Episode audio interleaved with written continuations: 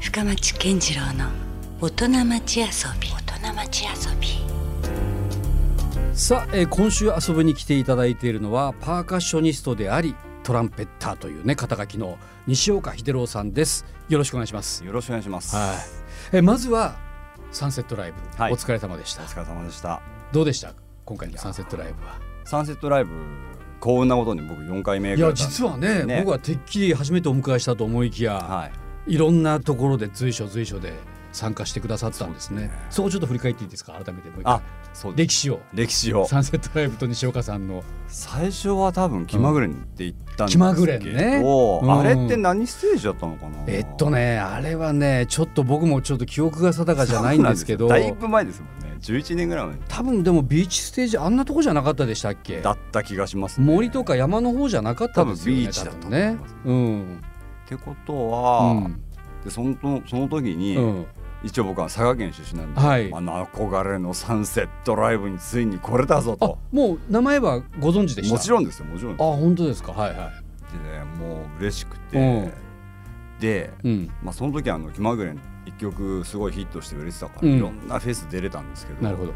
サンセットうのん飯がうん一番美味しかったです、いやそれもねあの嬉しいですね本当に美味しかったですでもやっぱり僕思うんですけどなんだかんだ言ってそのギャラがいくらとかっていうよりもあの時のあの自然の環境そとう食べるご飯がそう美味しかったら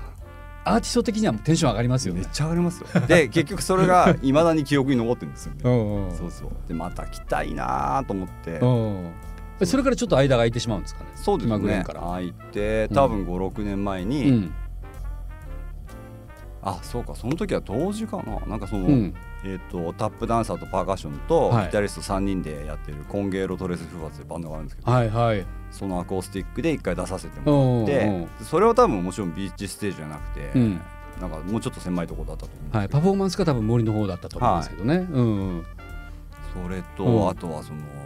今回と同じ入江康さん率いうる、んその時はあのバイオリニストあの金原金千原恵さ子んさねん。千恵はい金原千恵の子さん。バンドではい。来て、その時もビーチステージですね、なるほど。はいうんあででそれからの4回目が今回の、はい今回のさっき今名前も出た井出さんの「はいミリオンイメージオーケストラ」はい、あの総勢22人いやいやで乗り込むっていうこれねはでも、まあ、逆に言うとこのサンセットぐらいじゃないと他にも福岡でも見る機会は作れなかったでしょうね。そうでしょうね、ういやもうんそこはもう林さんにも大感謝ですもんいやいやもう逆になんかねもうあの僕らはもうちょっと簡単に考えてたんですよ。まあさすがにでもいくらそのあのフルメンバー、ね、はで稼働してるとは知ってましたけどでもさすがに予算的にもねサンセットとかだったら、まあもうちょっと少しはこう厳選していただけるのかなと思いきやどんどんどんどんなんかやっぱりあ結局フルでそう皆さん参加していただいて、まあ、僕らはもちろん嬉しいですよはいそれは。しかもあのメンバーを、うん、あのもういろんなジャンルいでや多岐にわたる贅大沢御所でたちすよそう一曲しかなんかねそう動画したら出ないような人とかそうそうもそう奇妙くんとかも一曲歌うぐらいでしょそうですねも最でもめっちゃかっこよかったですねいやいやあれはでも一曲でもうね持っていったりするぐらいのはいもうパワーはありまし横たでけトラどン。ペットの時はもう鳥肌だった君よくかっこいいなとう思ってんいやだからもう相当スペシャルな今回ステージでしたよね。あれはもう井出さんじゃ。ゃないとちょっとできないですねうん。井出フェスですねあれはひでべでしたあの時間帯はね。どうでした実際じゃあそのまた4回目今回。いやーやっぱりなんか もう感慨深かったですね、うん なんかまたこうやって出させていただいて、うんしかもヘッドライナーまではい出させていただいたり、なんかもうあの景色がうん。本当にどんどん日が暮れていくじゃない ですそかうですね一番最後の時間帯だから。うんもう自分がこう出ない時間帯もう袖からバシャバシャ写真撮ってましたから うわ綺麗かーとうん思っうんうんうんねえ。て本当に素敵な時間でしたいやいやもうそれは本当ありがとうございます。はこちいらまこだその余韻に浸ってそですよね。はいいや実はもうこの収録がねまだ間もないというか、まあサンセットライブが終わって2日後ぐらいそうのですね本と当こはにねちょっとやってますから余計まんなんかねちょっとロスがありますよね。そうですねなんか楽しかったなーみたいな、うんいやもうおかげさまでああやって27回ねはい回を重ねてますからおそらくまた西岡さんとかにもねどこかのタイミングでそうですねいろいろされてますからね。いろいろちょこちょこやってまですか最初にだって肩書きご紹介させてもらいましたけど、らはいこれだってすごくないですかパーカッションもやってトランペットもやってるねというねあんまりいないですね。あのーうん知ってる人だと朝ちゃん、ああ朝ちゃんね朝ちゃんもねスカパラにいらっしゃったそうそうそう、はい、スカパラトランペッターですからね。です朝わちそうか彼俺だから彼ぐらいしか僕は思い浮かばないでゃんすで最近あのタブラボンゴを叩きながらトランペット吹いてますからね。またあの人もね多才朝ちゃんめっちゃ器用なんですよ確かにドラムもすっごいうまいし、うんうんなんかちょっとそういう意識したり影響を受けたりとかっていうのあるんですかいやそんなないですけどないんですでもいつか朝ちゃんとデュオやりたいなと思ってるんですよ、 ねえうんだからなんちょかっとどう特なる殊かなと思って特殊な人ふた二人じゃないですかそうそうそう、ねえうんちょっと面白そうじゃないですかうんでもキャリアスタートはでももともとはトランペットだったんですかはいそうですそうですあのー佐賀で高校あの中学生の時から、うんあの兄の影響でトランペットを始めてブラスバンド入って、うんでそこからプップク吹いて、うんパーカッションっていつぐらいから始めたんですかいやもう全然ですよえっ、と24ぐらいからです、あもう完全大人になってからですよねはいそうですそうです、おうおでうも子供の頃から僕あのマンボウとかが一番好きだったんですよああ音楽としてはねそうです、んあんまロックの洗礼を受けてなくて、うんうん8ビートよりああいうなんかシンコペーションしてはいるリズムの方がどうしても、うん頭から離れなくて、うん、トランペット吹いてる時もちょっとそういうリズムを意識したりとか、はいそうですねそういう人だったんですずね。っと好きだったんですうよ、んでそサルサって音楽に出会って、うん、あもうこれしかないと思うん、ってでそこからまあそうそうそう、うんで本当はパーカッションやろうと思って、うん、東京の大学行ってそのサークル入ったんだけどトランペット吹ける人いないから吹かされるじゃ ないですか、ああ、だからストラバ需要がトランペットの方そうそうがそうそう高かったんですね。それだけですへえ、でもじゃあ今今はもうそのまあ二足のわらじというか両方、そうですねだからまあうん好きな楽器やってたらたまたまこうなったっていうか、うんなるほどね。今ちょっと他にミリオンイメージはまあかん今回かなり特特殊なスペシャルバンドでしたけど、は今基本的にこうレギュラーというかはい西岡さんのこう活動っていうのはどういうところにシフトしてるんですか。はい、今一番メインでやってるバンドは、うんえー、と僕がパーカッショントランペットそしてこの前ミリオンでも出てた、うんタップダンサーのサーロ、ああ、サーロさん。はいそれとあとギタリストの長崎慎吾っていう、はいえーやつと、うん。えー井原兄貴宏っていう、うんまた素晴らしいギタリスト2人と4人でやってる、四人えー、とベニュー・ヴィンセントってバンドがあるんですそけれどはインストインストですねバンドはなんですね、へえ、い、で今年はもう結成してうん、何年だろうもともとギタリスト2人でベニューって名前でやってたんですけど、はいでそれに、えーっとのレコーディングとかライブに僕が誘われたのがきっかけで,、うんである時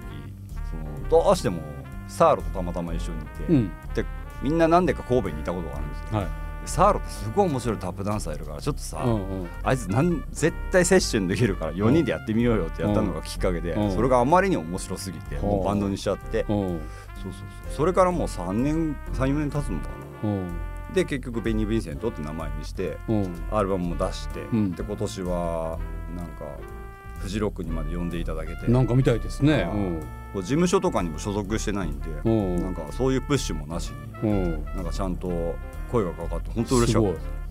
じゃあもしかしたらこうミリオンもサーロさんを西岡さんがちょっと周囲に巻き込んで連れてきたみたいなとこもあるんですかそうですねあそうなんだ池江さんがやっぱその僕がいろいろやってるのを見て、うんうんちょっとサール君面白そうだからヒデロ君連れてきてよみたいあなーやっぱそうなんですねいやいやなかなかだってああいうこうバンドスタイルの中に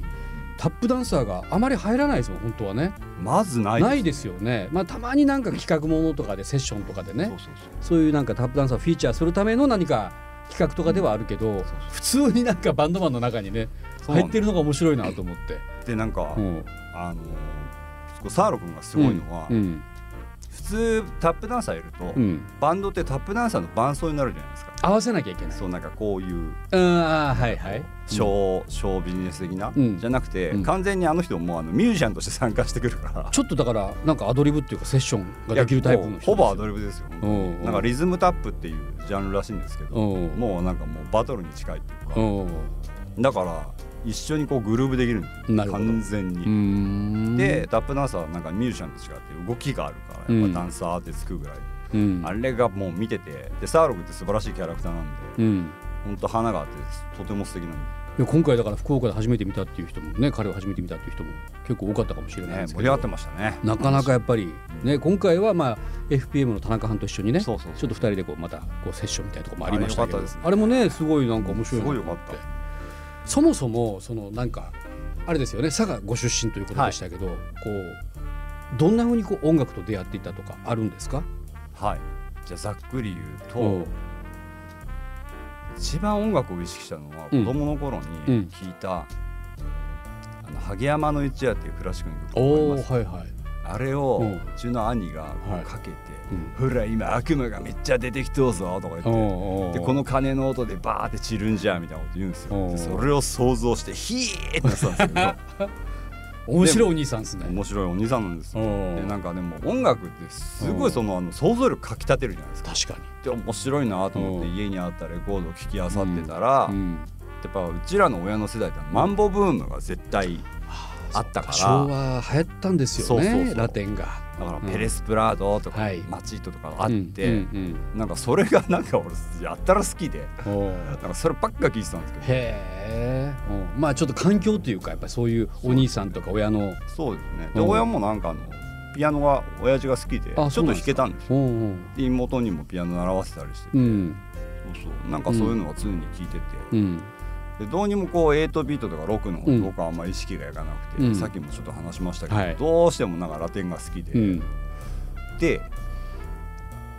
なんだろうある時こう、うんサルサっていうもうちょっとマンボから洗練されはたいバンドスタイルの音楽に出会って、うんうん衝撃受けてそれっていくつぐらいですかそれは1718ああなるほど、まあ、高校で生佐賀にともかレコード屋さんにはやっぱなかったんで、うん福岡まで出てきて、うんうんなんか一生懸命こう探してその頃ってもうブエナビスタとかは結構映画とかではいやいや全然全然まだその前です全然後ですよ、うんうんもう訳も分からず探して、うんうんあれこれ聞いうて、んで東京出て、うん絶対サルサバンドに入ろうと思ってそれはあのどうなんですかトランペッターとしてそれともパーカッショ本ン当はパーカッションがやりたかったですああなるほどはでなんとか東京の大学に合格できたので、うんなんかもうあのサークルもあったんですよ、うんなんかラテンのサークルが、うんうんでそこに入ってパーカッションやりたいですって言うけど、はトランペットも吹けます、じゃあトランペット吹いてって言われたら、あーず っとトランペット吹かされていなんですかねパーカッショニストがあまりこうその入れる隙間ってそんなないのかな、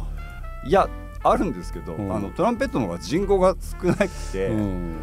あのサルサミュージックやっぱりトランペット大事じゃないですか、まあ花といえばね、まあ、ロックでいうギターのみたいなそうそうそうぐらいなポジだショかンらですよね吹けんだったらそうトランペットの人他にいながらちょっと吹いてよみたいな感じなんですよ、なかなかなんかねでもサルサの中でもパーカッションって結構重要なねはい楽が器のなかったらもうどうすんのみたいな、うんね本当ですよね、うんあーパーカッションやりたいなーと思いながらトランペット吹いてましたねあなかなかじゃあ機会がないままずっとトランペットが割と主でそううですそうですんうん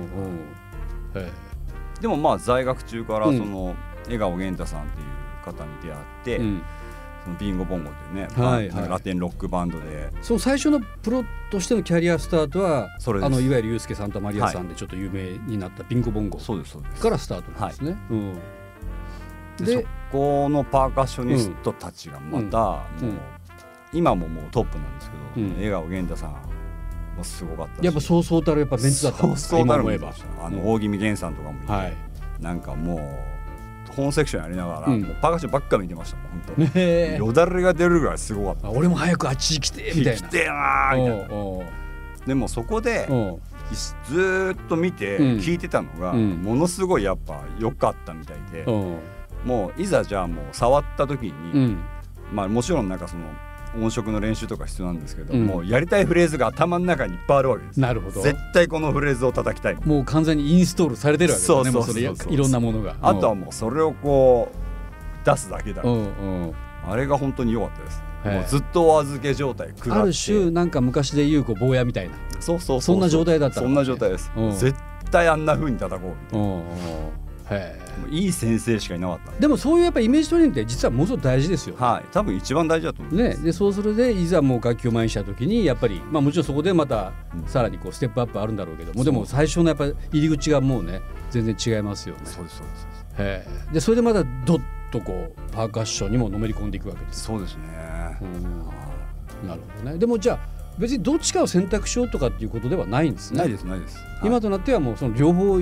ややろうみたいな。はい。うんなんか二つの視点がやっぱあるからうんう、ん、音楽同じ曲でも解釈が変わってくるし面白いですよ、本当にまあでもほらレコーディングやったら例えばこうほらトランペットはまあトランペットでトラック入れてでまたパーカッションパーカッションっていうパターンもあるけど、ライブとかどうするんですかはい曲によってとか、うんあと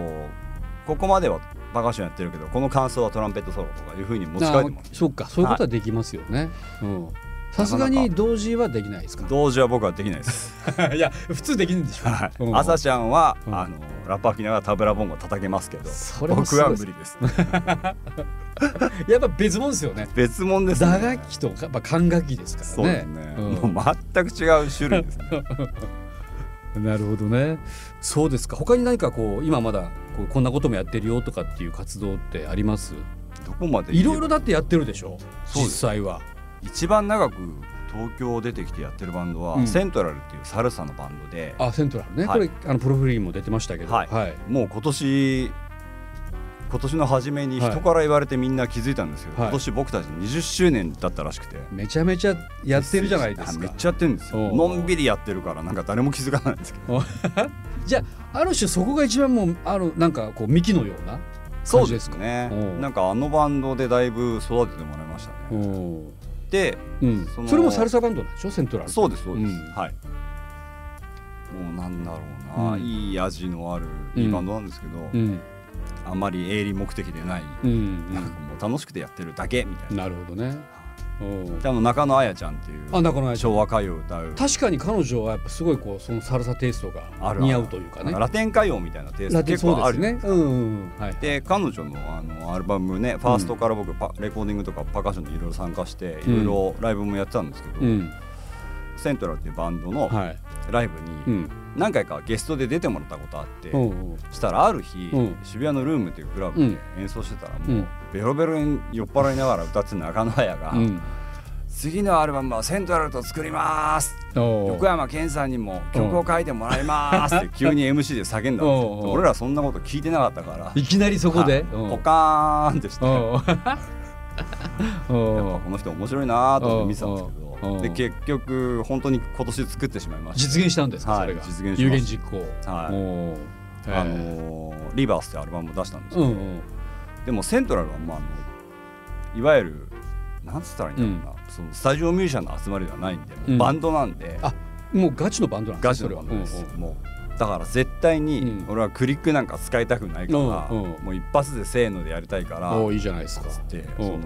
ビビットサウンドうんのあやちゃんに事務所所属している事務所レコード会社とうんうん話もうミーティングもしてうんあのプリプロダクショうンをん10回やりたいとういういわゆる練習はいはい曲作り練習を10回やってうんもうレコーディングが2日ぐらいでうん全部撮るっつってうんうん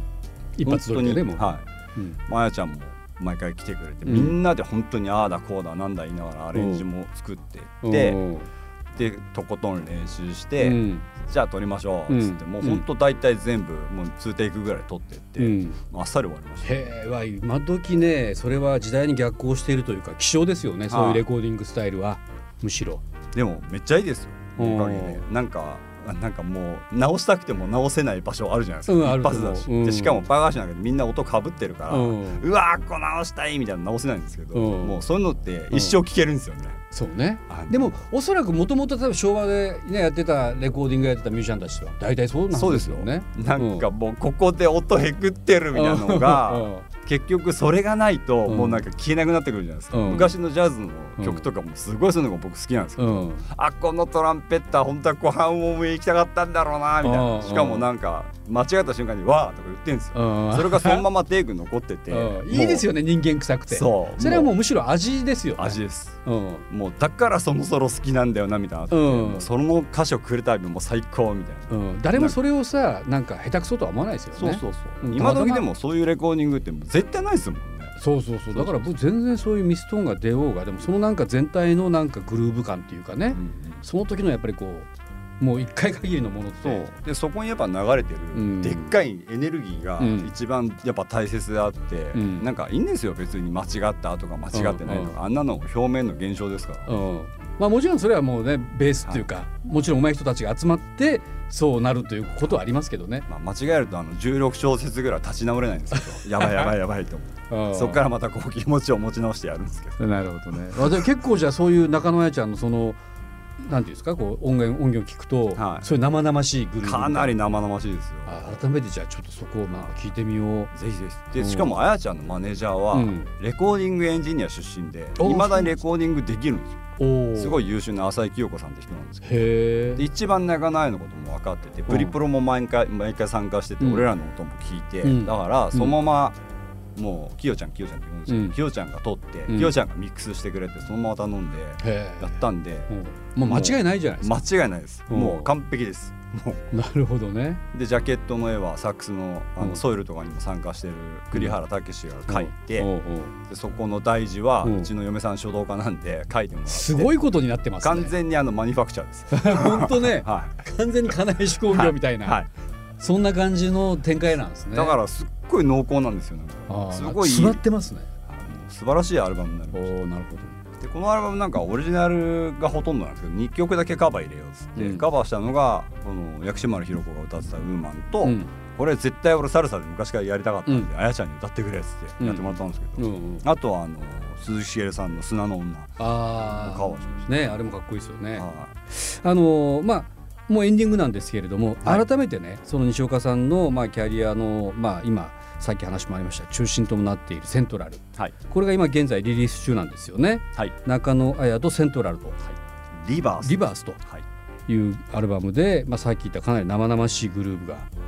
えー散らばってるということが一つとそれからちょっと遡ると、えーベニュー・ヴィンセント、はいこれはねあのあのタップダンサーの澤田さんとかと一緒にはいやってる、まあ、こちらはあのインストバンドはいということですよね。まあ、本当はこれだけでもないんでしょう実際こう活動し今現在進行中っていうのは、はいまだまだ他にもねはいありますその中の氷山の一角をちょっとまず紹介して、させてもらったということです、じゃあ引き続きですね来週またはいいろいろお話をしていきたいと思いますので、はいあ来りが週とうございますもよろしくお願いします、はいということで今夜のゲストは西岡秀郎さんでしたありがとうございましたありがとうございました。 Love FM Podcast. ラブ f m のホームページではポッドキャストを配信中スマートフォンやオーディオプレイヤーを使えばいつでもどこでもラブ f m が楽しめますラブ FM.co.jp にアクセスしてくださいね Love FM Podcast.